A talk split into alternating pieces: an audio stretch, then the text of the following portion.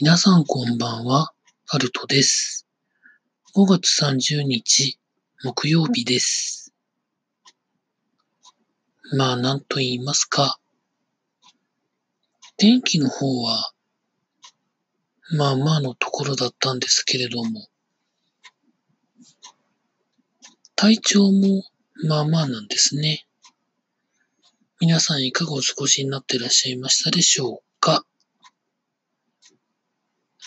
特にこれといって話題はないんですけれども、今日、家に帰る途中で本屋に寄ろうと思いまして、地域で多分一番大きい売り場面積のある本屋さんに寄ろうと思って行ったところですね、潰れておりました。結構な本の種類とか文房具を置いてる店だったんですけれども、潰れておりました。アマゾンとかで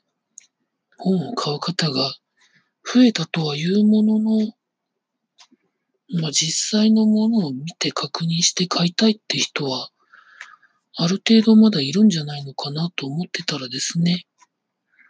その小さな本屋さんが潰れていくのは、これまでも私の住んでる地域でもあったんですけど、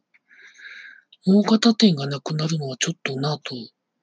思ったところでございました。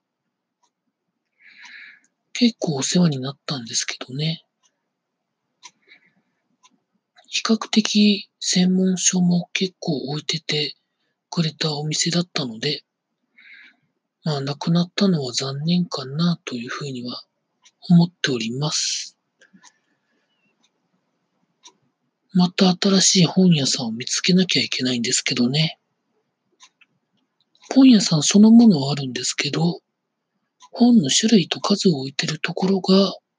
多分その店が地域で一番大きかったような気がするので、まあ、今後、そのた試し読みができるところが少なくなるのがちょっと残念かなと思っているところでございました。